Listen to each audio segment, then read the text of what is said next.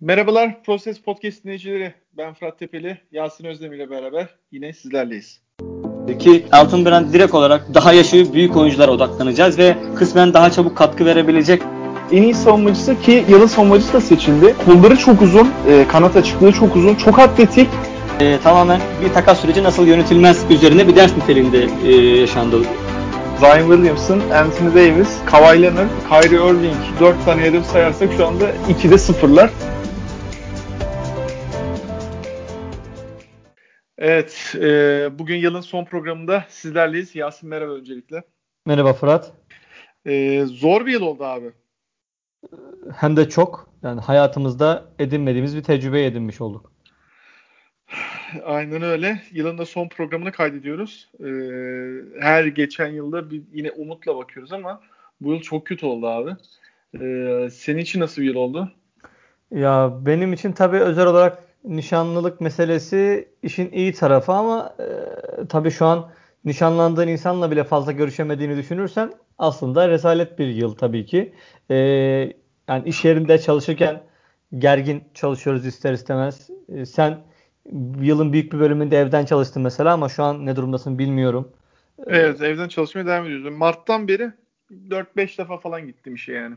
Ee, benim mesela evden çalıştığı için artık e, psikolojik sıkıntı yaşayan neredeyse arkadaşlarım var. Bunalmış durumdalar. O, o işin ayrı bir tarafı. Aynen öyle. Ee, zor bir yıl oldu abi. Ee, şöyle yapalım. Şimdi Hı-hı. bizim sonuçta e, basketbol NBA özelinde bir programımız ama Tabii. E, yer yer e, kadın cinayetlerinden tutalım işte e, Covid-19'a farklı konulara işte deprem şu bu falan da bir iki cümlede olsa değiniyoruz. E, 2020'de neler yaşadık? Ben şöyle bir hızlıca üstünden geçeyim abi. E, nasıl zor bir yıl olduğunu bir daha bir hatırlayalım. Avustralya yangınıyla başladı abi yıl. Hatırlarsın. E, sonrasında yıl içinde Hatay'da yine çok büyük bir yangın olmuştu. E, ciddi miktarda ormanlık alan orada yandı. 26 Ocak'ta Kobe'yi kaybettik abi. E, 25 Kasım'da da Maradona'yı kaybettik. Spor dünyasının iki önemli e, figürüydü. Sonra biliyorsun e, yılın başlangıcı Covid-19 pandemisi patladı. E, burada da Mart ayında e, ilk Türkiye'deki ilk ölümde gerçekleşmişti abi. George Floyd'un vurulmasıyla Black Lives Matters e, Amerika'daki siyahi haklarla ilgili e, büyük bir e, nasıl diyeyim grev e, bir sosyal sorumluluk olayı yaşandı. Buradan NBA de payını aldı. Hatırlarsın maçlar e, oynanamamıştı. Milwaukee maçı ve devamında gelecek maçlar da ertelenmişti Bubble'daki. E, Amerika'da Joe Biden seçildi abi seçimi e, o kazandı. E, Beyrut limanındaki patlamayı hatırlarsın. Amonyum nitrat patlamasıyla 220 kişi öldü abi. Evet. E, orada da büyük bir e, nasıl diyeyim bir kaos ortamı oluşmuştu ve hükümetin üstünde çok ciddi baskı oluşmuştu. Elazığ ve İzmir'de depremler oldu. İzmir'deki deprem günü biz hatırlıyorsa e, kayıt için sözleşmiştik ama e, ciddi bir deprem de oldu. Yılın başında da Elazığ'da olmuştu hatırlarsın. Evet. Orada da e, İzmir'de 124 kişi de yanlış hatırlamıyorsam Elazığ'da da e, yine belli sayıda e, vatandaşımızı kaybettik. E, Brexit olayı var abi. Şimdi ben tabii ya kendi iş hayatım gereği çok e, ticaretle ilgilenmem gerekiyor görevim gereği. Ondan dolayı işin gümrükleme ve vergilendirme kısmında da çok önem arz ediyor. Ee, en son gümrük kısmında da Avrupa Birliği ile İngiltere anlaştı ama orada da bir ayrılım oldu. Ermenistan-Azerbaycan savaşı oldu abi. Ne oldu Paşinyan vurgusunu herkes hatırlıyor. Ee, ve yani belki de yıl içindeki Türkiye için tek e, ender güzel anlardan biri de 9 yıl sonra Formula 1 Türkiye'de koşuldu e, ilk defa. E, onun dışında da yıl içinde değişmeyen e, şeylerden biri de Türkiye'de kadın cinayetleriydi maalesef. Baya zor bir yıl abi. Böyle biraz e, madde madde kendime not almıştım. Şöyle bir bakınca da insanın içi kararıyor. Aynen bu bölüm bana da sürpriz oldu. Ya genelde bir bölümün başında sohbet ediyoruz ama e, tabii yılı toparlamamız açısından e, güzel oldu. E, ne yazık ki taciz vakaları vesaire zaten devam ediyor. Çocukların başına gelen olaylar. E, ne yazık ki bu anlamda ülkemizin sicili pek parlak değil. Sixers açısından baktığımız zaman değişim yılıydı zaten. Yönetimin, antrenörün, e, takımın ciddi bir değişime gittiği bir yıldı. E, yani dünya tarihinde NBA tarihinde, Sixers tarihinde yüzyıllar sonra bile belki hatırlayacağımız bir dönem oldu. Aynen öyle. NBA açısından da Lakers'ın şampiyonluğuyla e, tamamlandı sezon. E, Bubble'da zor bir sezon tamamlandı ve fazla da ara vermeden sezonda başladı. Yavaştan geçelim abi e, bizim e, konuşma alanımıza. Sezon açıldı. Ee, ilk maçlar oynandı. Ee, bazı takımlar ikinci maçları, bazı takımlar sadece bir maç oynadı abi. Ee, Sixers'ta iki maç yapan takımlardan biri. Washington 113-107 ve Knicks 109-89. Ben iki maçı da canlı izledim. Sen de izlemişsindir maçları. Ben ee, tekrar ee, izliyorum biliyorsun. Evet sen uykuna kıyamıyorsun. Bizde biraz deli işi yani. Ee, yani ikinci maç çok zevkli değildi gerçekten. Hani e, Sixers fanı olmazsanız çok da mantıklı değil izlemesi ama ilk maç yine biraz daha çekilebilir bir maçtı. E, farklı iki maç izledik abi. Sana konuyu şöyle bırakacağım. İlk maçta e, gerçekten ham bir e, Sixers ilk beşi ve gerçekten kötü performans ama bench e, grubunun yani second unit dediğimiz işte Shake Milton, Furkan e, sonra Dwight Howard e, Tyrese Maxey e, bakayım başka kim vardı bir de 4 numarada. Mike Scott'ı diyorsun. Mike Scott. Aynı Mike Scott'la oluşan ikinci 5 e, maçı çevirdi. Ve son bölümde de NBA'den ağırlık koymasıyla Washington'a karşı kazandı. İkinci maçta tam tersi oldu. E, bench grubu gerçekten kötü bir şut performansı sergiledi. Ama ilk 5 gerçekten etkiliydi. Ee, ben de senin tam olarak belirttiğin şeyleri böyle bold olarak önünde koyu olarak yazmıştım. Washington maçını Embiid'in performansını ayrı tutuyorum. Tabii ki Embiid'in o dördüncü periyottaki sürüklemesi olmasaydı o maç kesinlikle yenilgiyle sonuçlanacaktı ama e, yedek oyuncularla beraber Wizards maçı kazanıldı. Knicks maçı ise yedek oyuncuların e, rezalet oynadığı diyeyim kısaca. Ama ilk baş oyuncuların sürüklediği bir maçtı. E, özellikle mesela Seth Curry ve Tobias Harris'in kısmen toparlanmış olması Knicks maç açısından sevindirici. Yani Danny Green halen daha hücum anlamında toparlanamadı. Savunma anlamında iyi olsa da e, dediğin gibi farklı iki maç izledik. Wizards her zaman Sixers'a ters gelen bir ekipti aslında. E, yeni haliyle de o şekilde oldu açıkçası. Ee, şöyle düşünüyorum abi. Şimdi iki maç sonuçta sezon başı çok da bir şey vermiyor bize ama e, beraber e, iki maçı harmanlarsak Hı hı. E, Washington maçını hatırlıyorsan 3. çeyrekte maç krize girdi abi. Son çeyreğe de 10 sayı geride başlamıştı Sixers. Oradaki 5'i hatırlarsın. İlk 5'te oynuyordu. E, ilk 5 oyuncuları gerçekten orada spacing anlamında iyi performans vermedi. Yani Danny Green ve Seth Curry hiç şut kullanmamıştı. Ve Embiid sürekli post-up'a yatıyordu. Yani gerçekten izlemesi de çok zorlayıcı bir maçtı o bağlamda. Herhangi bir set oyunu yok. E, kim eline topu alırsa Embiid'in post-up'ına topu bırakıyordu. Fakat dördüncü çeyrekte hatırla abi dört şutör Embiid oynadılar. Ve orada e, Furkan da e, o e, beşin içindeydi. Alan açan beşle beraber Embiid çok rahat hareket etti ve dördüncü çeyrekteki farkın kapanmasındaki en büyük etken o oldu. Hatta, Çünkü Washington e, şey yapamamıştı abi. Risk edememişti o beşte. Hı hı. Hatta şöyle yani maçı kapatan beşte Shake de var zaten. Danny Green yerine Shake genelde oynuyor şu anda. Hani o, o tarz bir rolde var. E, dediğin gibi yani aslında benim şu an için e, geçen yıldan daha umutlu olmamı sağlayan şey Embiid'in iyi başlaması. Geçen yıl Embiid benim gözümde açık ara Simmons'ın Simmons'ın gerisinde bir sezon geçirmişti ve bence e, çok eşmediğimiz e, böyle yani altındaki sebeplerden biri olarak görmediğimiz başarısızlık sebeplerinden bir tanesi bence Embiid'in formsuzluğu ve kötü oyunuydu geçen yılla ilgili. Ama bu yıl en azından Embiid e, daha iyi başladı. Bir defa fizik olarak gerçekten daha iyi gözüküyor. E, sahayı daha iyi kat edebiliyor. E, Knicks maçında gördüğümüz o top paylaşımı da açıkçası bana 2017-2018 e, işte o Ersanlı, Şariçli, e, Belinelli takımın top paylaşımını, Redikli takımın top paylaşımını hatırlattı. E, dolayısıyla top paylaşımı açısından da akıcılık açısından da fena olmayan bir maç çıkardık. Ama tabii ki senin dediğin gibi daha sezonun çok başındayız. E, Washington'la e, Knicks'le oynuyorsun. Henüz daha genel çıkarımlar yapmak için çok erken. Ve abi yani e, Knicks maçında abi Knicks çok kötü durumda ya. Aynen. Yani hiçbir şey veremediler. E, Topin de zaten sakattı. E, RJ çok kötü şut attı. Yani Julius Randle sadece pota altındaki oyunu şey yaptı ama yani onun da iki yönlü bir oyunu yok zaten. Ve biliyorsun e, savunmada da çok açık veriyor. Biraz Ben Simmons abi iki yönlü sıktı oyunu.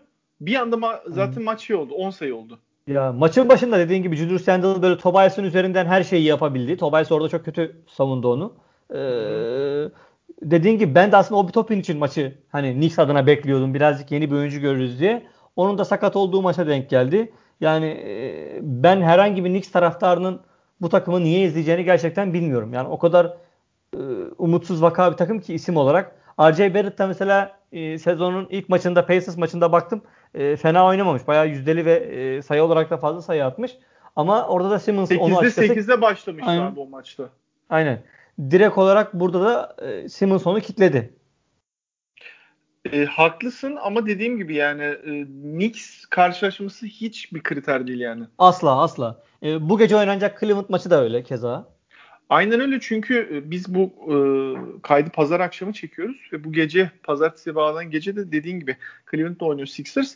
Bir önceki gün yani bizim Knicks'le yaptığımız gün iki uzatmaya gitti Cleveland'ın maçı ve yorgun geliyor oradan. E, ondan dolayı tam da bir kriter değil. Yorgun gelmesi bile dediğin gibi zaten e, takımların beklentisi özelinde zaten çok karşılaştırabilecek bir durum değil ama sezonun da daha başındayken hamken biraz fikstür avantajı o bağlamda güzel. Yani Bence buralarda de. Boston Milwaukee ile oynamak daha vurucu olabilirdi. Aynen öyle. Hazır düzeni böyle bir takımda oturtmak daha iyi. Ki bizim de Embiid'i nasıl dinlendireceğimiz açıkçası bu dönemde soru işareti şu an. Dark Rivers'a bununla ilgili bir soru sormuşlar ama net bir açıklama yapmamış. Hani görürsünüz gibilerinden böyle üstü kapalı bir şey söylemiş. Dolayısıyla Embiid'i bu sıkışık takvimli sezonda biz nasıl dinlendireceğiz? O soru işareti ki Allah'tan burada nazar değmesin. Dwight e, gayet iyi performans sergiliyor şu anda. E, onu da not etmek istedim. Şöyle söyleyeyim. Bence geçen yılki kadroya göre en net olarak gelişen kısım e, bench 5 numarası abi. Yani Kyle O'Quinn vardı geçen yıl. Bugün Dwight Howard var. Ve Dwight Howard abi şu iki maçta çok iyi top oynadı. Sadece rebound asılması bile bayağı bir etki yapıyor abi. Ya yeterli şöyle yani Al Horford'dan beklediğimiz, Kyle O'Quinn'den beklediğimiz sadece savunma yapsın, başka bir şey karışmasın oyununu vermesi bile yeterli yani. Başka bir şey yapmasına gerçekten bu takımda gerek yok zaten. Embiid'in Daha yedeğin. fazlasını veriyor yani. Evet. Ee, daha bile fazlasını veriyor dediğimiz gibi. Yani bakalım 2-0 başladı Sixers için. Biraz beklenen e, şeydi. Yani bugünkü e, bu kayıt dinlenirken dediğim gibi Cleveland maçı da oynanmış olur. E, orası da hani kazanmayı bekliyoruz ama bakalım ne olacak. Furkan'la Ee, ilgili ne düşünüyorsun? Ya şöyle e, öncelikle ikinci beşli kesin olacağı belli. Hatta yer yer e, yani şey maçına bakarsak, Washington maçına bakarsak hani 4 dışarıda bir Embiid Hı hı. içeride oynayan e, ekipte o da vardı. Yani Milton, e, Seth Curry, Furkan e, bir, bir kim daha vardı? Mike Scott'ı mı diyorsun? Mike Scott vardı sanırım. Evet doğru diyorsun. E, orada mesela yani her maç 20 dakika kesin alacak gibi. Geçen seneye göre bence topu daha fazla yere vuruyor. O da iyi bir şey. Şutu girer girmez. Ben çok takılmıyorum. Beşli bir attı. Dediğim gibi ben çok takılmıyorum. Ama takımda verilen süre e, şeyde çok aksamıyor abi savunmada. Yani Furkan'ı Hı hı. biliyorsun hep sezona e, şey lige girdiğinden beri hep aynı tatava vardı. Yani zayıf olmasından kaynaklı savunmada çok aksaması. Bence çok sırıtmıyor. Yani, yani tutup da Matisse Tybal beklentimiz Hı hı. yok zaten. Sırıtmasın yeter yani. Hı hı. Kötü değil bence yani. Ya ben ama açıkçası yine e, Tybal'ın biraz daha form bulmasıyla ve Maxi'nin rolünün artmasıyla Furkan'ın rolünün biraz e, kısılması endişesini de açıkçası Ya e, yaşıyorum. Maxey ile aynı şeyde değiller ki abi. Tyrese Maxey bir numara oynatıyor. Shake Milton iki çıkartıyor. Ee, ya Maxey kenardayken Shake'i bir numara koyuyor. O ayrı konu da. Ee, yani orada onu tek kesecek kişi Matisse Thybulle. Yoksa ben- yani e, ne Shake Milton'la ne de e, Maxey ile şey Hı hı. yapmıyor yani. Süreleri paylaşılmıyor. Yani, Yani- orada ben sana söyleyeyim. Danny Green, Furkan, Matisse paylaşıyorlar abi süreleri. Yani inşallah senin dediğin gibi olur ama ben dediğim gibi Furkan için o kadar ne yazık ki şu an yani e, fazla e, yani alternatifi var şu an Furkan'ın biraz öyle söyleyeyim. E, kötü olduğu zaman sahada fazla tutulmayabilir. Mesela bu geceki Knicks maçı da o maçlardan biriydi Furkan adına. Wizards maçında çok iyiydi. Hazırlık maçlarındaydı ama tabii ki o da ayrı bir şey. Adam tek maç kötü de oynayabilir. Ona yapacak zaten bir şey yok. Ama uzun vadede bir projeksiyon yapıyorum ben. E, o kadar da rahat olmasın. Hani Tybal belki çünkü e, en son Knicks maçında biraz daha fazla süre aldı. Böyle Doug Rivers Tybal'ı hafiften hafiften rotasyona dahil edecekse e, Furkan'ın dakikalarında bir azalma olabilir. Ama tabii şey de olacak. Şöyle yani uzun projeksiyon bakarsak zaten hı hı. E, derin kadro bu sezon özelinde e, çok daha önemli. Çünkü şey abi biliyorsun. Houston'ın halini gördük şu anda. Aynen ona, ona getirecektim konuyu yani. Hani bir koronavirüs e, şeyi olayı patlarsa ya bir anda Furkan 35 dakikada rol alabilir. Bilemezsin onu yani. Tabii aynen. Ee, bu sene zaten uzun projeksiyon yapamıyorsun hiçbir şekilde. Hı hı, yapamıyorsun ve yani sezonu da herkes söyleniyor ama Matisse Taybul da sakat girdi. Aynen. Hani niye süre almıyor vesaire konuları var ama sakat girdi adam. Ee, ama dediğim gibi yani hani biraz da ofans beşiğine çıkacaksa o anda Furkan tercih savunma kısmındaysa dediğim gibi Matisse Taybul 5'te e, oynuyor ama uzun projeksiyonda yani açıklamalar falan da o yönde. Dark Rivers'ın da çok ciddiye almak lazım tabii. Dark Rivers moral vermek için biraz medya ilişkileri bağlamında tabii, tabii. E, oyuncu ilişkileri anlamında o tarzı pohpohlamaları var. Bakalım ama ben şeyi Furkan'ı genel olarak iyi buldum. Ya. Kötü, yani 5'te 1 attığı Knicks maçında da bence genel oyun anlamında yani istatistik kağıdına bakınca kötü görünüyor da öyle değil yani. Hı hı. Yok sadece şut anlamında öyleydi. Yoksa evet yani geçen yıla göre savunma anlamında yardım savunması anlamında daha iyi olduğu hı. da açık. Reboundlara giriyor abi. Ee, ve evet. dediğim gibi yani en önemli şey topu yere vuruyor. Yani Aynen topu yere öyle. vurduğun an zaten fark yaratıyorsun. Yani orada içeri drive'larda hemen dışarıdaki adamı da bulabilirsin. Yani işin özü o. Şu an Sixers kısalarının aslında hani 2-3 numaraların rotasyonu tam olarak oturmadı belki ya da oyuncular daha tam form bulmadı Sixers'ta. Mesela Seth Curry, Danny Green Hı-hı. daha iyi olmaları lazım. Dolayısıyla o orada daha değişiklikler olabilir. Ee, var mı abi ekleyeceğim bir şey yoksa Yok. Batı'ya geçiyorum yavaştan. Geçelim. Şimdi ge- geçen bölüm e, Doğu'nun bir 15 takımlı sıralama tahminini yapmıştık. E, sen ben karşılıklı 1'den 15'e kadar sıralamıştık. Şimdi Batı'ya geçelim. E, sezon da başladı gerçi. Biraz da geç kaldık konularda ama biraz sohbetimizi yapalım. E, Doğu'ya göre daha karışık abi Batı. Yani Doğu'daki e, belli başlı yani ilk 6 sıra dışında e, hemen hemen seninle benzer yorumlarda bulunmuştuk. Doğu'yla alakalı da Batı'da çok farklı düşünmelerimiz olabilir bence. Bence de olacaktır. Başlayalım mı birinci sırada? Başlayalım. Clippers diyorum abi. Ben de Clippers diyorum. Ee, sebebini de hemen söyleyeyim. Benim açımdan olan sebebi e, ispatlamaları gereken şey daha fazla olduğu için. Ekleyecek hiçbir şeyim yok abi. Tamamen ben de aynı fikirden dolayı şey yaptım. Ee, ki yani sezona da gayet Paul George üzerine özellikle iyi de girdiler.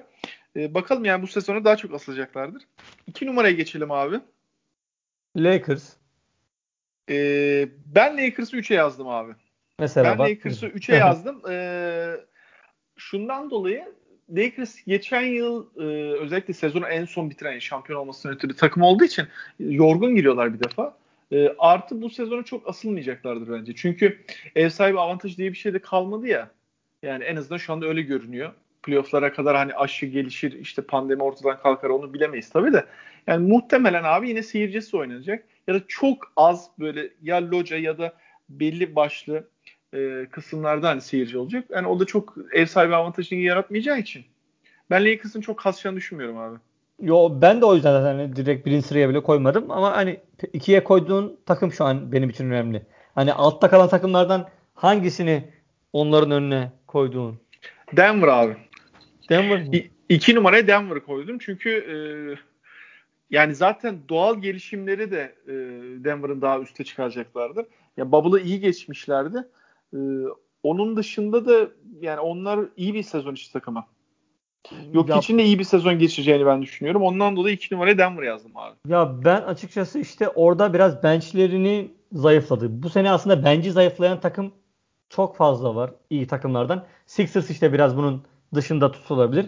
Ee, yani Milwaukee olsun, Boston olsun benchleri bayağı zayıfladı. Denver da bunlardan bir tanesi. Ben o yüzden e, biraz şüpheyle yaklaşıyorum. İlk 5 anlamında hatta işte e, Michael Porter Jr.'ın yükselişi olacak dediğin gibi Cemal Murray. Yani orada belki Geri Harris'in yerine bir adam buldukları zaman takım bambaşka bir hale gelecek. Bence hatta Malik Beasley'i bile tutsalarmış Geri Harris yerine daha iyi olabilirmiş. O bile çok da sırıtmıyor. Haklısın. Ee, yani onun iyi performans vermesi önemli ama şu konumu bile çok sırıtmıyor. Çünkü orada dediğim gibi Michael Porter Jr.'ın gelişimi zaten takımın biraz da tavanını yukarı atacak. Ondan dolayı ben 2 e, numaraya Denver, 3 numaraya Lakers yazdım abi. E, ama 3'e yazmamın sebebi dediğim gibi yani hem Denver'a güvenmem ama daha da çok Lakers'ın biraz da boş verecek olması. Yani Lakers'ı böyle biraz da Şubat'tan sonra e, Mart ayında falan biraz daha göreceğiz. Aynen. Ya ben de boş vereceklerini düşünüyorum ama sen benden bir tık daha fazla boş vereceklerini Aynen öyle. Aynen öyle abi. Aynen. Ee, bir de dediğim gibi önceki sezonda çok uzun tutmuşlardı ya tabii hı hı. E, şampiyonluk sebebiyle. E, dörde geçelim abi. Yok bir dakika. Üçe benim geçelim. Üçüncü, benim üçüncü sıradayım. Haklısın. Aynen. Evet. Ben üçen Denver'ı yazdım işte. Senden farklı olarak Denver zaten konuşmuş olduk. İki üçümüz tamam. yer değiştirmiş oldu burada yani. Aynen öyle. Dördüncü sırada tahminini alayım. Mavericks'i yazdım. Evet burada aynı fikirdeyiz. Ee, Josh Richards'ın eklemesi önemli. Ee, geçen yıldan da yani Doncic'in zaten bir yaş daha atmış olmasıyla beraber e, ve sakatları da geçen çok fazla sakatları vardı hatırlarsın. Evet. Onlar da geri geldi. Ee, Dwight Powell dördüncü... olmak üzere. Aynen öyle. Ben de o, gerçi o da Aşil'den geliyor bu ara ama evet. e, yine de yani çok fazla atletizmiyle oynamıyor. Biraz daha güç üzerine oynayan bir oyuncu. Dörde ben de Mavericks yazdım abi. Var mı ekleyeceğim bir şey? Yo orada Luka Doncic tabii ki gelişimini sürdürecek ve Josh Richardson da Sixers'tan daha uygun bir ortama kendince geçeceği için bir olumlu yansıması olacaktır. E, dolayısıyla bence hani net bir dördüncü sıra adayı burada Mavericks yani. Tabii Mavericks'in de tavanında Porzingis'in sağlığı veriliyor abi. Ve uyumu yani. Evet. Kesinlikle. Beşinci sıra ben Utah Jazz dedim abi. Ben Blazers dedim. Hmm, ben 6'ya Blazers demiştim. 5'e Utah o, Jazz dedim. Orada da seninle değiştirmişiz birer sıra. Ee, ha sen 6. sıraya Utah Jazz dedin. Şöyle e, benzer tabii takımlar. Yani özellikle Blazers'ın Covington'a eklemesi önemli. E, Bubble'da da iyi bir aslında performans vermişti takım genel olarak. E, ama yine de ben Utah'ın kadrosunun daha derin olduğunu düşünüyorum. Yani geçenki e, Bogdanovic'in sakatlıktan geliyor. O çünkü çok önemli hücum için onlara da. Mike Conley biraz daha takıma uyum sağladı. E, Derek Favors geldi abi. Biliyorsun yani uzun rotasyon için kritik. Hani ben ondan dolayı Utah 5'i yazmıştım. Anladım. Haklısın. Ya ben dediğim gibi Blazers'daki eklemeleri daha hani beğendiğim, tuttuğum için açıkçası öyle söyleyeyim. E, zaten hani Blazers birazcık böyle uzun rotasyonu toparladığı zaman e, bir kademe üste çıkabileceğini düşündüğüm için e, ki olası bir Maverick sakatlıklarında bu bahsettiğimiz Jazz'da Blazers'ta dördüncülüğe de üçüncülüğe de hatta belki oynayabilecek takımlar Denver'ın durumuna göre. E, dolayısıyla hani bu takımlar zaten potansiyelli ve bir üst seviyeye çıkma e, şansı olan takımlar. Ama ben dediğim gibi Blazers'ta Robert Covington olsun. Hani takımın direkt olarak ihtiyacı olan net e, transferler yaptıkları için ve hani e, orada yine Mitchell'la Conley uyumunun ne olacağı bence hala daha net olmadığı için ama Blazers'ta daha oturmuş bir kadro olduğu için guard rotasyon olarak ben bir seviye daha önde gördüm onları. Peki ama benzer düşünceler değil sadece Aynen. bir sıra fark ediyor. Ee, şimdi play'in kısmına geldik. 7, 8, 9, 10'u konuşacağız. Buradan sonrasında biraz fikirlerimiz ayrılabilir abi. Bundan sonrasında çünkü e, güçler bayağı bir aşağılara kadar benzer geliyor. Aynen. Ee, 7. sıraya ben Houston Rockets dedim abi. Ben Sans yazdım. Ben de 8'e Sans'ı yazmıştım. Yine benzer gitmişiz seninle. Ee, yani 7'de Rockets dememin sebebi tabii ki Harden'ın Houston'da kalacağını varsayarak. Yani bugün adam takas olursa nasıl takas olacağını da bilmiyoruz. Kimler geleceğini bilemeyiz. Ee, ondan dolayı bir yorum yapmak zor ama şu an açısından e, yani adam dün oynadığı oyun ortada abi. Göt göbek salınmış ama takımda da kimse yok. Gördün yani. 17 asisti var ya. Bence sayıdan daha çok asisti abi çok saçma geldi bana yani. Evet. Ve maçı da alıyordu neredeyse Portland'a karşı. Haklısın. Ya ben de orada dediğim gibi Suns daha eli konulu düzgün bir takım olduğu için ki Rockets'ı ben daha da aşağı koydum. Ee, yani Rockets'ta Harden'ın bu yalancı baharı diye düşünüyorum ben. Sezon içerisinde takas olmadığı her gün bir kriz çıkartacağını, sıkıntı yaşanacağını düşünüyorum. O yüzden daha alt sıralara koydum ben. 7. sıraya Suns'ı yazdım. Yani Chris Paul gibi bir lider olduktan sonra o takımdaki disiplinsizlikler vesaire vesaire hepsi zaten e, geri plana geçecektir ve Suns bu yıl bence hani play'inde mutlaka yer alacak. Kesinlikle katılıyorum. Yani sonuçta burada e, çok küçük yüzdeler fark edebilir. E, peki 8'e kimi yazdın abi? Pelicans'ı yazdım ben. Orada da iddialı bir. Yo iddialı değil. Ben de 9'a Pelicans'ı yazmıştım. e, benzer düşünmüşüz. Pelicans kadrosu çok derin. Steven Adams'ın da e, katılmasıyla beraber uzun rotasyonu güçlendi ama orada tabii şey var abi yani biraz geçen yılki Sixers'a benziyor. Yani spacing problemi e, ciddi bir rol oynayacak. İşte Josh Hart, J.J. Redick gibi alan açıcılar var ama tabii yani kaç şut kullanacaklar? İşte Ingram biraz daha orta mesafe ağırlıklı oynuyor. Zion, Steven Adams iyi bir ikili değil aslında alan açımı anlamında. Biraz kuşkularım var yani. Yoksa kadro derinliği anlamında ve yani tekrara girmemek için şey yapmayacağım Evet ama evet. e, sonuçta bu pandemi durumunda kadro derinliği de önemli. E, ben de Pelicans'ı 9'a yazmıştım. Tamam. Peki. e, senin 9. sıranda devam edelim. Ben de Rockets'ı koydum. Yani e, ben hani Harden gitse bile e, 9. sırada yer alacaklarını e, tabii ki onların da ellerindeki malzeme aslında kalitesizleşti ama Christian Wood gibi oyuncular var. İşte John Wall ve DeMarcus Cousins kendini biraz daha ispat yıllarını yaşıyorlar şu anda.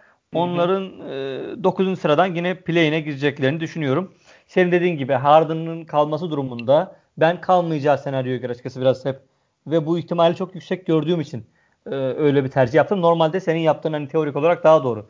Günümüzdeki kadroya göre bu sıralamayı yapmak. E, ama ben dediğim gibi Harden'ı kalmayacağı ihtimali yüksek gördüğüm için sezonun herhangi bir döneminde e, takas Hı hı. döneminin bitimine kadar o yüzden onları biraz daha aşağı yazmıştım. Bu şekilde. Ama e, play'in katılımcılarımız seninle ortak. Yani Rockets. Suns, Pelicans. 10. Sadece sırada bakalım. Değişiyor. 10. sırada Sacramento Kings dedim abi. Ben Warriors dedim. Aa yok Warriors'ı çok aşağı yazdım abi. Kadro çok Hı. zayıf. Aynen. Yani Warriors'ta kime güvendin abi? Curry Ee, dışında diyeyim yani. Daha doğru Curry dışında Curry dışında işte Oubre Jr. ve Draymond Green. Ee, Draymond Green'in de o da kafaca basketbolla dönmesiyle birlikte tabii. Şimdi tabii biz bu kaydı yaptığımızda işte bir iki maç oynadı takımlar. Ş- Christmas akşamı da geçti. Orada izledin mi Aynen. abi Golden State'i? İzledim Yani- izledim biliyorum. Çok kötüydü abi. Ben bu arada Yani- o maçların hiçbirinden zevk almadım. Yani öyle söyleyeyim. Çok kötü maçlardı bence birçoğu. Evet hepsi farklı bitti. En az farklı biten 13 sayı ne? Aynen Denver'ın Öyle- maçıydı galiba. Ha, öyle bir durum oluştu ama yani Kelly Oubre ve Andrew Wiggins şu anda şey abi. Boş yani hiçbir katkı vermiyorlardı ve abi o kadar maçı izlemek de zordaki gitti ki. Yani Curry tek başına işte James Hı hı. Wiseman katkı veriyordu bir de iyi de maç çıkardı. Ee, ama yani son iki hatta üç sezondaki pardon e, Draymond Green'in durumuna da bakınca çok güvenecek bir durumu da yok ya. Yani olabilir yani şu, evet. an, şu an Draymond Green bence hiç All-Star'a yakın bir seviyede bile değil. Yok. All-Star'dan bahsediyoruz. Yakın bile değil yani. Ki hatırlıyorsun Or- yani. iki defa mı ne Hı hı. oldu? Ya tabii ki tabii ki. Ya şöyle orada artık James Wiseman e, zaten hani bence Klay Thompson artık bitti gibi bir şey. Yani diğeri dönse bile ne kadar eski Klay Thompson olacak. Dolayısıyla Warriors bence bir sonraki takımını hazırlıyor ama ben o kadar da e, dibe ineceklerini açıkçası geçen yılki gibi düşünmediğim için daha yukarı bir yere yazdım Warriors'ı. Yani kadro çok zayıf. Şey oyuncu profili açısından. Mesela Hı. birazdan geleceğiz. Yani sen kaçıncı sıraya koydun bilmiyorum ama Spurs'ta da benzer şeyi söyleyeceğiz. Aynen Spurs'u Yani- ben mesela aş- Spurs'u ben bayağı aşağı yazdım. Ee, yani hadi yine Spurs'ta şey var. Yılların getirdiği bir ahenk işte Evet, coaching'den e, yana şey var, kültür var vesaire ama artık Warriors'ta yani Curry dışında kimse kalmadı ya. Yani Hı hı. Curry de hele mesela bir Covid-19 falan atlatırsa e, bir de hastalık sonrası da vücut hemen de toparlanmıyor. Ee, E, Etkileri aynen. belki bir aya kadar, iki aya kadar da devam ediyor. Yo, Spurs'da şöyle, daha da yani- önemli. Curry'nin sakatlığı ya da koronavirüs olması senaryosu zaten direkt olarak 15.liğe atar. Öyle söyleyeyim takımı. Olmasa bile dediğim gibi yani bu 10. sırayı sen yazmışsın abi. Ee, 15'ten 10'a yani şu batı şeyinde çekişmesinde bence ya bence mesela şey daha güçlü abi. Timberwolves. Kadro en azından Orada da. Yoksa orada da başka sıkıntılar var tabii evet. Yani, haklısın ama şey de değil yani kadro çok yukarıda olduğu için Warriors'ın şu anki durumuna göre. Ee, yani çok da böyle savunmada özellikle aksayan oyuncular olmasına rağmen yine de bence daha çok galibiyet alacaklardır. Yani ben Warriors'ı şu iki maçı görmeden önce haklısın, Daha yukarı yazardım diyorsun. daha yukarı yazardım ama abi e, tokat gibi çarpıldı yüzme hani öyle derler ya. E, hı. Çünkü gerçekten şey değil yani. Kadro çok zayıf. Çok boş almış bir kadro. Ve yani James Wiseman dediğimiz adam abi şurada baktığında geçen yıl hiç basketbol oynamadı adam. Hı hı. Kolejde 3 maç mı var? 2 maç mı ne var yani? Galiba zaten yasaklı olduğu için. Hı hı. Neyse tamam. devam edelim. Okey ben on numara Kings'i tamam. yazmıştım. Aynen. Ee, biraz bunun üzerine konuşalım. Şöyle e, Sacramento Kings hatırlıyorsun geçen yıl aslında bize de iyi şeyler verdi.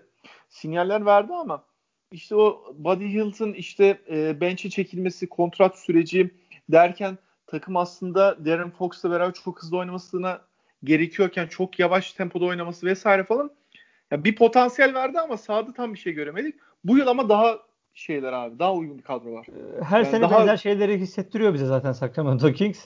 Bir türlü bir eşiği atlayamıyorlar. Takımın genç olmasından da kaynaklı. Ee, Burton falan da var yani hani orada biraz Hı-hı. daha daha tempolu oyuna e, ve işte hep e, genç takımlar için bahsediyoruz. Yani doğal gelişimle beraber de yine bir üste çıkacaklardı. Ben son sıradan play'ine kapacaklarını düşünüyorum. Bakalım tamam. yani. Aynen. Ee, 12 özür dilerim 11. sıra. 11. Ben Spurs dedim abi. Ben Grizzly istedim mesela buraya da. Ee, şöyle aslında şeye bakarsan e, kadro kalitesi anlamında bakarsan Grizzlies belki yukarıda bile olabilir abi. Onu kabul ediyorum ama e, dediğim gibi abi geçen yıl kaçırdılar ama sen demişti yani geçen yıl playofflar yap, yapacaklar diye ucu ucuna Hı-hı. kaçırdılar. Ve yani o kadar boş bir kadro ama bir şekilde abi oynuyor adam. Hı hı. Ben Ondan... bu sene bu sene ben ona bile kefil olamadım yani öyle söyleyeyim. Bu sene kadro bence sanki geçen yıla göre daha da kötüleşmiş gibi geldi bana bilmiyorum ama. E tabii şey de yani DeRozan e, Lamarcus Aldridge sonuçta birer yaş daha attı. E, ve yani gerçekten onlarda da ciddi bir spacing problemi var. Ve hani takas haricinde şey draft haricinde bir katkı çok takıma yapamadılar. Ee, yani off season'da da çok yaptılar abi. Hiçbir şey yapmadılar. Hiçbir şey yapmadılar. İşte Lamarcus Aldridge ve Demar DeRozan'lar nereye kadar gidebilirler? Yani bence hiçbir yere gidemeyecekler. Play'ine de kalamayacaklar. Zaten sıralamayla da biz onu göstermiş olduk. Ee, Ama dediğim gibi yani en azından kültürleri belli bir seviyeye getirecektir onları diye düşündüm. Ee, ben 11 dedim. Tamam. Sen 11'i kimi demiştin? Gr Grizzly istedim ben. Tamam üstüne konuşalım abi. Ee, ya orada da ben gene de dediğin gibi işte o doğal gelişim olayından işte Jaren Jackson Jr. tabii ki sahada kalabilirse e, ve Morant'ın e, takıma kat, katacaklarıyla birlikte e, yani belki burada şu an senin de dediklerini de düşündüğüm zaman mesela Grizzlies'i ben bir üstte Warriors'ın yerine koyabilirim. E, o anlamda e, daha iyi bile sezon geçirebilirler Warriors'tan. E, şu anlık aklıma gelen bir şey olarak söylüyorum. Ama hani ben o takım zaten bir de şöyle hep e, son yıllarda iyi draft seçimleri yaptı. Dolayısıyla üstüne koyup koyup yavaş yavaş geleceklerdir ama takımın e, tavanı ne dersen orada halen daha ben soru işaretlerine sahibim. Takımın tavanı çok e, aşağıda haliyle yani burada çok normal, çok ham bir kadro. Çok fazla draft hakları var. E, ama orada işte Jaren Jackson Jr. E, tabii şeye geliyor. Sezona sakat geliyor abi. Geliyor. E, işte o tempoya nasıl alışacak? O sırada kaçan maçlar vesaire. Ben ondan dolayı mesela daha aşağıya yazdım diyorsun. Aşağılara yazdım. Aynen öyle. E, ben 11'e Spurs'u yazmıştım. 12'ye Kings'i yazdım Timber... ben. Ben Kings'i yazdım. Kings'i yazdım. Ben Kings'in son sıradan play'ine gireceğini düşünmüştüm. E, buraya okay. Timberwolves yazdım abi. E, kadro olarak iyi bir kadro Timberwolves ama abi bu takımın savunma yapabileceğine ben inanmıyorum ya.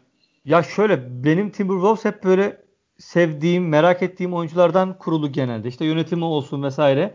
Ama ben daha başka bir sorundan bahsedeceğim. Timberwolves'la ilgili böyle hep aklımıza ölüm, üzüntü geliyor. Ben normal bir ruh haliyle e, Timberwolves izleyemiyorum artık. Yani takımın artık bence bu medya hikayesine bir müdahale etmesi, başka şeylerle gündeme gelmeyi başarması lazım. İşte ilk önce Philip Sanders, Ryan Sanders meselesi. Sonra Towns'un ailesinin koronavirüsten ölmesi. En son draft ettikleri Anthony Edwards'ın annesi ve anneannesinin 14 yaşındayken kanserden vefat etmesi evet. vesaire. E şimdi Ricky Rubio geldi. Ricky Rubio da annesini kaybetti. Basketbolu düş- bırakmaya düşündü vesaire. E, ondan sonra işte Prince'in ölümü. Ya hep böyle olumsuz şeylerle ben Timberwolves artık son yıllarda hatırlıyorum. Biraz bu algının değişmesi lazım. Onun haricinde potansiyel olarak şöyle söyleyeyim. E, kadro kalitesi olarak bence e, Warriors'un önünde şu anda. e, Curry, Curry dahil ya da hariç bile diyebilirsin hatta. Kings'in önünde, e, dediğin gibi Spurs'un önünde, e, birçok takımın önünde kadro kalitesi olarak bu takım ama bir türlü o e, düzenli basketbolu göremedik. Hep bölük pörçük. İşte 30 maç zaten bazen e, Carl Anthony tam sakatlanıyor vesaire. Bence çok çok daha yukarıda olması gereken bir takım ama ben de mesela 13. sıraya koydum. Sen 12'ye koymuşsun. Ve yani bence kadro kalitesi olarak baksak öyle bir sıralama yapsak hani sahadaki galibiyet mağlubiyet değil de kağıttaki Aynen. kadroya göre baksak direkt play'in abi. Diyorum direkt play'in ben, bence şey yani Phoenix Suns seviyesinde falan yani. Aynen yani böyle Pelicans'la aynı seviyeye koyarım. Pelicans, Phoenix Suns haklısın aynı o seviyelerde Ki, ama hani Kings'ten daha kötü bir takım değil bu takım yani. Ee, şeyi de açıklama yapmış bu arada duydun mu ya Carl Anthony Towns'ta. Ee, ben artık aynı adam değilim. İşte böyle bir, bir pesimist bir açıklama falan. İşte annesini evet. kaybetti ya yakın zamanda. Evet evet evet. Yani falan. Psikolojinin karanlık... nasıl olacağı şu an evet belli değil. Diyorum ya ben hani Timber, Timberwolves'ta bir karanlık bir e, şey var şu anda. Takım sahibi takımı satmaya çalışıyor benim bildiğim kadarıyla. Orada evet. da bir değişiklikler olabilir. Dolayısıyla Timberwolves'ta gene kazan kaynayacak bu yıl. Ki satılacak diye biliyorum. Bir görüşmeler de vardı en son. Böyle bir şey okumuştum iki gün önce de. Peki e, ben 12 konuştuk bu arada. Evet. Ben 12 ee, Timberwolves'u yazdım. 12 Timberwolves'u ben 12 Golden State Warriors'ı koydum. Aynen. Yani o da dediğin gibi kadro çok zayıf. Ee, yani şu kadronun e, ben maç kazanabileceğini kolay kolay zannetmiyorum Aynen. ya. Ben de Highland'a işte bu e, Curry ile e, Draymond e, romantikliği yaptım diyeyim kendimce. E, yani yani çok disiplinsiz kadro. Hiç savunma yapamıyorlar. E, ve yani Curry de sonuçta şeyden geçen hiç maç oynamadı abi. Yani bu yıl e, iyi başladı. İlk iki maçta bize iyi şeyler gösterdi ama yok abi yani o tek başına e, sezon kazandıran işte maç alan Curry hali de yok yani. Açık olarak. Haklısın. Haklısın. 14'e geçelim abi. Tamam. Ee, ben Memphis dedim. Sen Memphis, Memphis dedin. Aşağılara yazdım. İşte ben de Spurs'u yazmıştım. Sen de Spurs ile Memphis. Ben mesela sen 11'e yazmışsın. Ben de 11'e Grizzlies yazmıştım. Böyle bir değişim ee, yapmışız kendi aramızda. Şey konusunda hak veriyorum sana. Ee, Spurs'un yani bu içi boş e, kadrosu anlamında bahsettiğim gibi yani orada biraz da ben kültüre e, güvendim. E, ama Memphis'te de abi yani Jamorant'ın aynı seviyede devam edebileceğini çok düşünmüyorum ya. Yani şu anda sezona inanılmaz girdi. Biraz daha normale döneceğini düşünüyorum ve işte sakatlıklarda vesaire falan da yani çok çabuk sakatlanabilen e, oyuncuları var takımda. Ondan dolayı çok güvenmediğim için 14'e yazdım yani. Zaten bir de yatacaklardır yani hani genel olarak hani biraz da kadro uyumu ve e, oyuncu gelişimine odaklanacaklarını düşündüm. Ya tabii bu sene zaten evet seyirci yok vesaire. Zaten hani seyirciyi kazanmak gibi derdin de yok. En yatmaya uygun sene bu sene. Ee, ben de dediğim gibi hani Spurs'un kadrosunun zayıflığı e, yani neredeyse Warriors'la aynı hani o anlamda baktığın zaman. Ee, ve hani bir tek şeye üzülüyorum. O forma e, takımın en kötü haline denk geldi. O formayı e, çok daha güzel bir yılda giyebilirlerdi. Fiesta formalarını. Forma Hı-hı. olarak çok iyi bence. Son sıradayımız ortak belli ki Oklahoma Aynen. City Thunder abi. Ee, bunu tahmin etmesi çok da zor olmadı. Zaten onlar da e, lig e, pardon e, en azından konferans sonucularına şeyler adaylar yani. Kadro çok zayıf. E, biraz da Şelcicis Alexander'ın üzerine yani oyuncu gelişimine yine bakacaklar. Ellerinde de herhalde bir 30 tane draft, draft hakkı var. Hakkı var. E, kendi draft haklarının da tepeden olmasını isterler böyle drafta yüklendiklerine göre. Ki Hı-hı. hani Thunder hep böyle e, fena olmayan rol oyuncularını bulmuştur. E, bu kadroda da yine öyle hani ileride gelişip önemli bir takımda rol oyuncusu olabilecek oyuncular var. Bunun üzerine gidebilirler. Ben yine Shea Alexander'ın mesela bir numara olabilecek bir oyuncu olduğunu düşünüyor muyum? Yani bence zor. İyi bir iki numara olabilir ama bir numaralı star olarak takımımda görmek ister miyim? Hayır. Franchise player olarak diyorsun sen. Aynen. Yani ben Değil. o seviyeye koymam. Şeyi hatırlıyor musun? Iverson sonrası Sixers e, döneminde şey vardı. Andre Iguodala dönemi. Ona o duruma çok benzetiyorum abi. Aynen. Çok iyi bir e, şey takım oyuncusu. Andre Iguodala belki 3. 4. oyuncu olabilecek bir oyuncuydu. Hani o aynı seviyelerde demiyorum. Şey Alexander daha yukarıda bir seviye ama e, benzer durum burada da var yani. O da evet. franchise player olabilecek bir ben de o seviyede olmadığını düşünüyorum. Dolayısıyla Bakalım. aslında burada oyuncuyu kötü etkiliyorsun. Oyuncunun psikolojisi kötü etkileniyor. Kaldıramayacağı bir yükü ona yüklemiş oluyorsun. Ama yapacak bir şey yok şu anda yani. Yani, yani dra- evet. draft'tan yukarıdan bir şey bulmaya çalışacaklar. Çalışacaklar. Ee... Yine Al Warford eklemesi bence mesela güzel orada. Yani şey anlamında. E, işte soyma odasındaki ahenk Aynen. anlamında. Ya Mike Muscala bile orada iyi oynuyor Sixers'tan yani garip bir şekilde. Sorma evet. Bench'ten gelerek o da e, iyi performans veriyor. Peki e, yine geç kaldığımız bir konu ama yine de e, konuşmadan olmayacak. Sezon ödülleri abi. Daha bir iki maç oynandı ya. Bu kadar fikrimiz değişmemiştir herhalde. Usulen ama şeydir ya. Aynen. Hani sezon önce, oynamadan önce başlanması e, lazım. lazım. E, ve bu yıl biraz daha karışık bir yıl olacak. Yani pandemiyi bir kenara koyarak da söylüyorum. Çok e, benzer e, adaylar var seviye anlamında. E, bakalım MVP ile başlayalım abi. Adayını alayım ben senin. Yani Antetokounmpo adayım benim. Onun da sebebi hani Clippers'la benzer. Ee, yani MVP olmuş olmasına rağmen hala daha ispatlaması gereken şeyler var. Playoff başarısızlıklarından ötürü. Dolayısıyla e, Bucks kadrosu da tabii şimdi Chris Middleton hemen iyi oynadı. Onun üstüne konuşuyorum böyle ama e, bench olarak, derinlik olarak azaldığı için bence bu sezon içerisinde ona daha fazla görev düşecek Yannis'e. E, dolayısıyla ben Yannis'in yine MVP adayı olduğunu düşünüyorum. Şöyle ben her ödüle bir ana adayımı bir de plase e, ekledim. Plase benim de, Yannis'ti. Hı hı. Ben de ee, söylerim.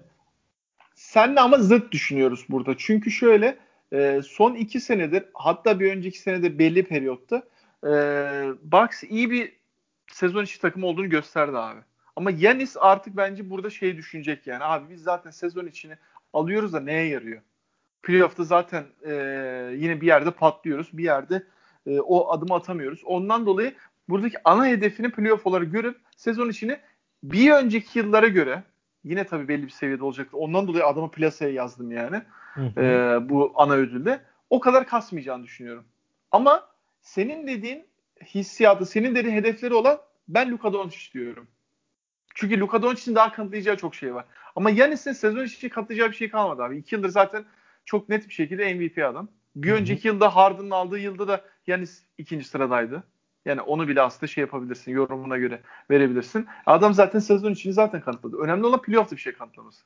Ondan dolayı sezon için çok asılmayacağını Aa, düşünüyorum. Ama ben de işte takımın buna müsait olmadığını bu yıl düşünüyorum ne yazık ki. İşte takım Bucks biraz daha iyi olsa, geçen yılki derinliğine sahip olsa dediğinde haklısın bence ama ama aynı seviyede galibiyet almayacaklarını zaten düşünüyorum. Yani yaklaşık %70 e, seviyesinde galibiyet alıyordu Bucks son iki yılda. Ben o kadar zaten almayacaklarını düşünüyorum. Hı hı. Yani takım aynı seviyede değil, haklısın. Artı bu kadar zaten kasmayacaklarını düşünüyorum. Yani %70 galibiyet alıyorsun iki yıldır, elde hiçbir şey yok. Hı hı. Ama Doncic'te biraz daha şey var abi yani. Ee, zaten geçen yılda çok iyi geçmişti. Bir de biliyorsun ki hani ödüllerde son işte 1-2 ayki performans daha dikkati çarpıyor ya. Mesela şu anda ağır girdi sezona. Zaten fiziksel durumu da çok iyi değil. Ama ben playoff'lara doğru biraz da vites yükseltip e, MVP aday olacağını düşünüyorum. Aynen yani Mavericks zaten şu an kötü gözüküyor ama e, çok değişecektir resim orada. E, altıncı adamla devam edelim abi. Tamam. e, ben başlayayım burada da. Ben benim adım Jordan Clarkson abi. Place'de Montrezl Harrell diyorum. Hı hı. Jordan Clarkson biliyorsun geçen yıl takısı olduktan sonra ki olmadan da önce e, Cavaliers'ta çok da iyi performans veriyordu. Geçen yılda biz aslında e, programda bir sohbetini de yapmıştık onu hatırlarsın. Evet evet. Performansını konuşmuştuk. Bu yılda da e, iyi başladı ama başladı. zaten şu anda Utah e, bench'inde yani ikinci beşte direkt skor yükü onda. Gerçekten de çok iyi şut seçimi, iyi performans, iyi yüzde veriyor. Ben ondan dolayı Jordan Clarkson diyorum abi. Tamam. Benim de favorim Montrezl Harrell. E, plaselerim de Gallinari ile Karis LeVert olacak. E, Karis LeVert'ü biz her sene bir ödüle layık görüyoruz ama sakatlanıp bir şekilde e, ne yazık ki yarıştan çekilmek zorunda kalıyor. O şu an Nets bencinin tabii önemli bir ismi oldu. E, Gallinari de bu sene Hawks'ın yükselişiyle beraber 6. adam ödülüne aday ama benim de favorim Montrezl Harrell. Montrezl Harrell'ı şundan dolayı plaseye yazdım. Onu bire yazmadım abi. E, ben sezonun belli noktalarında Anthony Davis'in dinleneceğini düşünüyorum abi.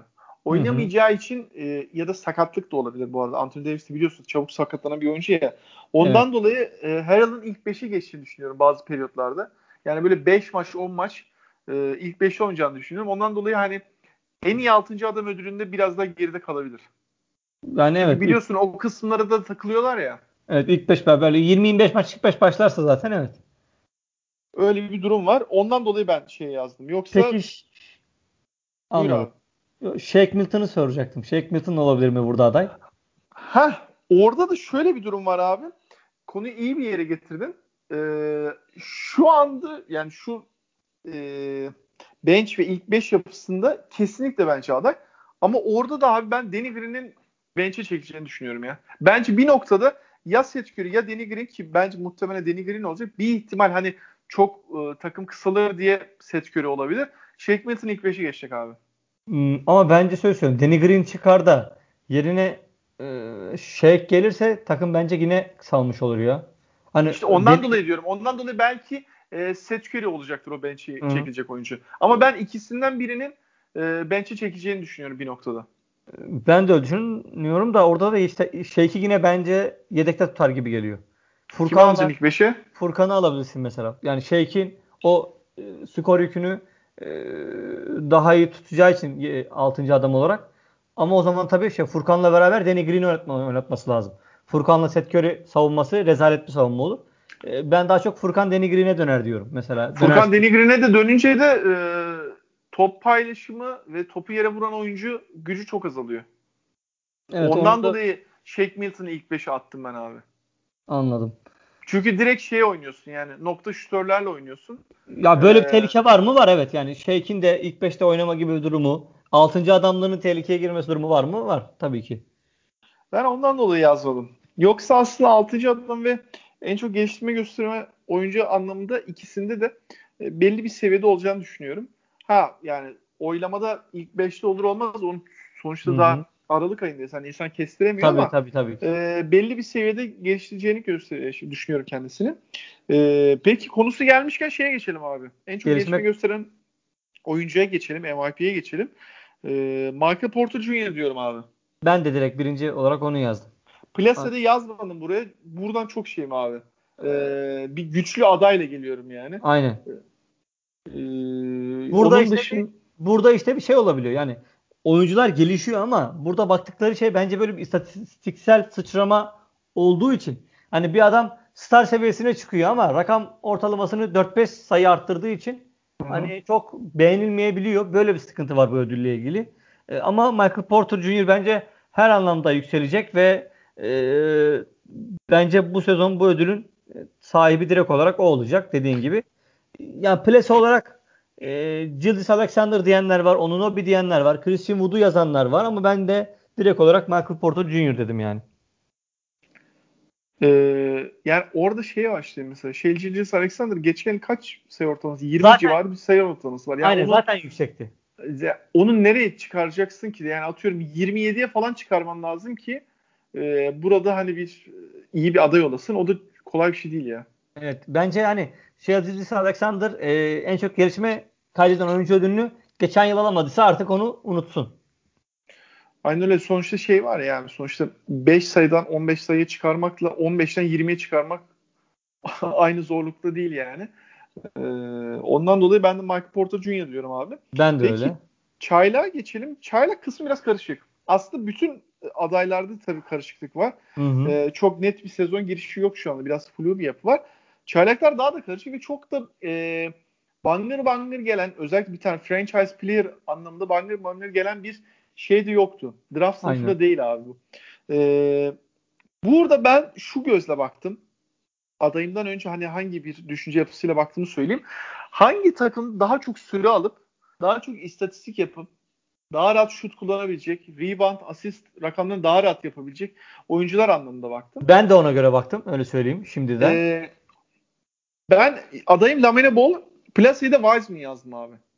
Ben o yüzden işte şu an için Lamele Ball bench'ten geldiği için e, işte orada e, onu yazmadım mesela. Ben onu Place'ye yazdım daha çok. Lamele Ball, işte Anthony Hı-hı. Edwards da mesela birinci sıra seçimi ama yedekten geliyor. E, Tyrese Halliburton'u çok seviyoruz işte tarz olarak hoşumuza gidiyor. Bence ama o da şey kariyeri boyunca bence benim gördüğüm biraz yaptıkları istatistik kağıdına yansımayan oyunculardan olacak gibi duruyor tarz olarak. Hı hı. Onu da o yüzden söyleyemiyorum. Lamelo Ball işte dediğim gibi benim presem. James Wiseman'a geleceğim yine burada ne yazık ki. Ee, çok da sevdiğim benim bir tarz değil onu da söyleyeyim yani. Sanki böyle Warriors fanboyu gibi oldum bu bölüm ama e, James Wiseman direkt olarak süre alacağı için e, fazlaca sorumluluk da alacağı için e, o yüzden benim favorim. Mesela e, Cavaliers'ta şu an Cedi'yi kesen Isaac Okoro da olabilir. Haklısın. Ben de aslında biraz 3 için onu düşünüyordum. E, Obi Topin'le beraber o ikisinin hani biraz daha e, süre ve sorumluluk alabileceğini düşünerek takımlarının hedefleri gereği öyle düşünüyordum ama böyle hani Wiseman'ı plase yazmamın sebebi şu. Haklısın çok fazla süre alacak ama böyle şey de olabilir aslında Wiseman için. Sana hak verdiğim nokta. Böyle hmm. 12 sayı 9 reboundla beraber işte e, yılın çaylak seçilebilir. Hı hı. Malcolm Brogdon'ın seçildiği yılı hatırlıyor musun? Evet. Biraz işte, ona benzer bir durum var. Yani böyle 18-20 sayılarda ortalamayı tutturan bir çaylak göremeyeceğiz gibi duruyor. Yani Embiid az maç oynadığı için vermedikleri yıl işte. Evet aynen öyle. Biraz ona benzer bir durum var. Yani burada yani, Lamelo Ball şeyden dolayı verdim abi. Highlight'lardan dolayı. Evet, yani Lamelo Ball bence ilk başa yerleşirse alır ama şu an için yani biraz daha yavaş alıştıracaklar gibi gözüküyor lige. Tabii daha şu an ikinci maçlar oynandığı için çok erken ama e, yani şu anki görüntü itibariyle James Wiseman'ı ben bir adım öne koydum. Şeyden de ben emin olamadım. Plase yazmamın sebebi Wiseman'ın. E, sağlığından da çok emin olamadım. Yani evet. sezon içinde yine bir yerlerde tökezleyebilir. Aynen öyle. En zor seçimlerden biri koç. Abi burada oh. kestiremiyor tabii insan. e, hedeflerinin üstüne çıkan bir ya da üst hedefleri tutturan tabii koçlar seçiliyor burada. Biraz daha düşünce mantığı olarak. E, kimi söyledin abi burada? Ee, ben de, o mantıkla baktım. Ve hani kademe atlayacak, hedefini e, tutturacak ya işte beklenti yaşayacak bir takım olarak mesela Monte Williams ve Suns geldi aklıma. E, bu sene onlar bir e, kademe atlayacakları için o olabilir. Ve Lloyd Pierce mesela e, Atlanta Hawks'ta olabilir. Ki Lloyd Pierce kovulma ihtimali de çok yüksek. Yılın koçu ihtimali de çok yüksek olan bir koç şu anda. E, biraz riskli bir yıl Lloyd Pierce için. Yani bu yılı iyi geçirirse uzun bir NBA kariyeri olacak ama bu yılı kaybederse koşu kariyeri bile bitebilir. E, çünkü geçen yıldan zaten Hawks e, oyuncularıyla aralarında bir sorunlar olduğu falan konuşuluyordu. Ama bu yıl iyi bir sezon geçirirse mesela doğudaki yükselişine bağlı olarak Lloyd Pierce de bu ödül alabilir. Monte Williams da alabilir. Yani net adayım söylemem gerekirse Monte Williams ikinci adayım Lloyd Pierce. Üçüncü adayımı da söyleyeyim. Mesela Sixers'ın iyi bir sezon geçirmesi ihtimaline bile bağlı olarak Doug Rivers bile bu isim olabilir. Peki şeye soracağım. Sen Phoenix Suns'ı kaçıncı sıraya yazdın Batı'da? 7'ye yazmıştım. O yetmez mi diyorsun? Yok için? yetmez abi. Yani 8'de Atlanta, 7'de Phoenix Suns e, yılın koçu için yetmez. Bence iki e, şeyde de konferansta da ilk dörtteki takımlardan birinde olacak abi. Ha tutar. Çok afaki Hı-hı. söylüyorum şimdi. E, Timberwolves gider abi 4'ten 5'ten playoff yapar. Onu bir şey Yapacak. demiyorum. Aynen. Ha, ondan bahsetmiyorum yani. Ya da keza işte Atlanta tutup da 5. sıradan 4. sıradan yapar. Ondan bahsetmiyorum ama 7. 8'den play-in yapan takım koçuna ben vereceklerini düşünmüyorum. Ben ondan dolayı Clippers'ı birden sokarsa Tyron Lue'ye verdim abi. Ya da e, Mavericks böyle 3 falan yaparsa ilk 3'ün içine kendini atarsa e, Rick Carline dedim abi. O zaman Terry Stotts da mesela belki Portland'ın yükselmesine ba- bağlı olarak o da olabilir. Aynen öyle ama dediğim gibi yani yoksa e, o seviyeler yılın koçu için çok şey değil. Yani geçen yıllara bakarsan zaten benzer durumlar var yani. Tamam. İşte Brad Stevenson, e, Nate McMillan gibi e, vesaire yani. Peki e, bu kısmı da bitiriyoruz abi. Aynen öyle. Artık sezonu ve normal maçları konuşacağımız döneme Kısa, geleceğiz. Evet. Aynen öyle ve e, bölümün sonunda o mu bu mu yapıyoruz abi yine. Sana dört tane versus soracağım. Bunların üstüne de biraz sohbet edeceğiz. Ee, geçen bölüm ilk başlamıştık. Ee, bu bölümde de ikincisini getiriyoruz. Hatırlatmış tamam. olayım. Buradaki temel mantığımız e, ya ben şu an sıfırdan takım kuruyorum. Hangi oyuncuyu seçerim? Kariyer geneline bakmıyoruz. E, dediğim gibi e, çok uzun projeksiyon bakmıyoruz. Sadece şu anda takıma hangi oyuncumu alırdım. E, ilk versus'ımda başlıyorum abi. Luka Doncic mi Damian Lillard mı? Oo. Bir sezonluk Damian Lillard. Ben burada Luka Doncic dedim abi. Ee, yani biraz daha all around bir e, oyuncu olduğundan dolayı yani hem reboundlar anlamında hem takım oynatması anlamında e, ofans gücünü de ben iki oyuncunun da belki yarım adım da olsa hani Damian Lillard yukarıda Hı hı. olsa da benzer görüyorum. Ondan dolayı ben mesela Luka Doncic seçiyorum burada. Tamam. Ee, peki e, DeAndre Ayton mı Yusuf Nurkic mi? Oo. Nasıl Yusuf Nurkic ya. DeAndre Ayton hiç benim oyuncum değil. Ee, savunmadan dolayı mı? Savunmadan dolayı, halinden, tavrından dolayı. e, Yusuf Nurkic en azından işin savunma tarafında en azından pas istasyonu olarak bile kullanabileceğim bir oyuncu. Ee, yani DeAndre Ayton biraz bende e, şu Sixers'ın seçtiği oyuncu şu an adı bile aklıma gelmedi. 2015 draftındaki. Ee, Zay Smith. Yok yok. Pivot olan. 15 taraftan. Richard Holmes mu? Hatırlayamadım. Yok ya ikinci, ikinci sıradan seçilen değil. Üçüncü sıradan Ha, seçilen. Jalil Okafor mu? He. Bence o sınıfta bir adam ya. Yok. e, şimdi şöyle bir durum var. Aha. Bu arada ben de Nurkic istiyorum. Aha. Başta onu belirtmiş olayım da. Şimdi DeAndre Ayton'ın çaylak sezonundaki savunma performansından dolayı böyle ligde kötü bir şeyi oluştu. oldu? Reputasyonu oluştu. Hı. Bunu kabul ediyorum ama geçen yıl savunmada e, O kadar kötü değildi. Vas- vasatı yakaladı en azından öyle diyelim. Ee, biraz daha fiziğinin de avantajını kullanarak ee, haksızlık etmeyelim ama sen laf arasında bahsettin aslında. Ee, ben o kısımdan dolayı. Nurkic seçtim. Pas istasyonu olması açısından abi. Aynen. Ee, oyun IQ'su çok yüksek. Ee, zaten çok büyük olduğu için ee, top beslemelerini de çok rahat yapabiliyor. Ben de ondan dolayı Yusuf Nurkic demiştim. Ee, Bradley Beal mı Jimmy Butler mı? Ee, Bradley Beal'ı çok seviyorum. Jimmy Butler'ı hiç sevmiyorum. Ama tek sezonluk bir takım kuracaksam bana maç kazandırma ve seri kazandırma kabiliyeti Jimmy Butler'da daha fazla var. O yüzden Jimmy Butler diyorum. E, tabii geçen sezonu biraz daha e, sakin geçtiği için Jimmy Butler biraz gözden düşmüştü ama Bubble'da tabii o Aynen. reputasyonu çok fazlasıyla geri kazandı.